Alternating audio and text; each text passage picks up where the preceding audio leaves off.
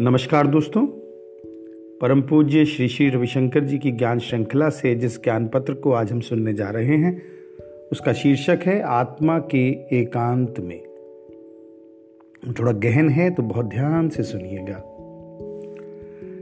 गुरु जी कहते हैं, बुद्ध शिखर पर नहीं है, बल्कि शिखर उनके नीचे हैं।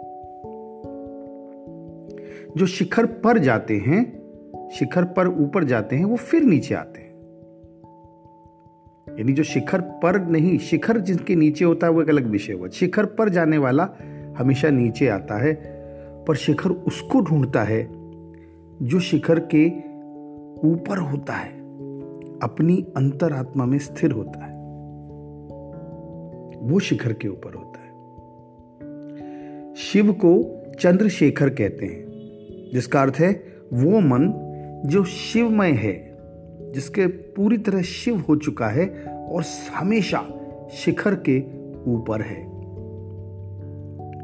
हम लोग दावतों के पीछे, उत्सवों के पीछे भागते हैं। पर जो उनके पीछे नहीं भागता, दावत और उत्सव जहाँ भी वो जाए, उसी के पीछे चलते हैं। जब तुम दावतों के पीछे भागते हो तो तुम्हें अकेलापन मिलता है। पर जब तुम अपनी आत्मा के साथ एकांत में रहते हो, तुम्हारे चारों ओर उत्सव होते हैं।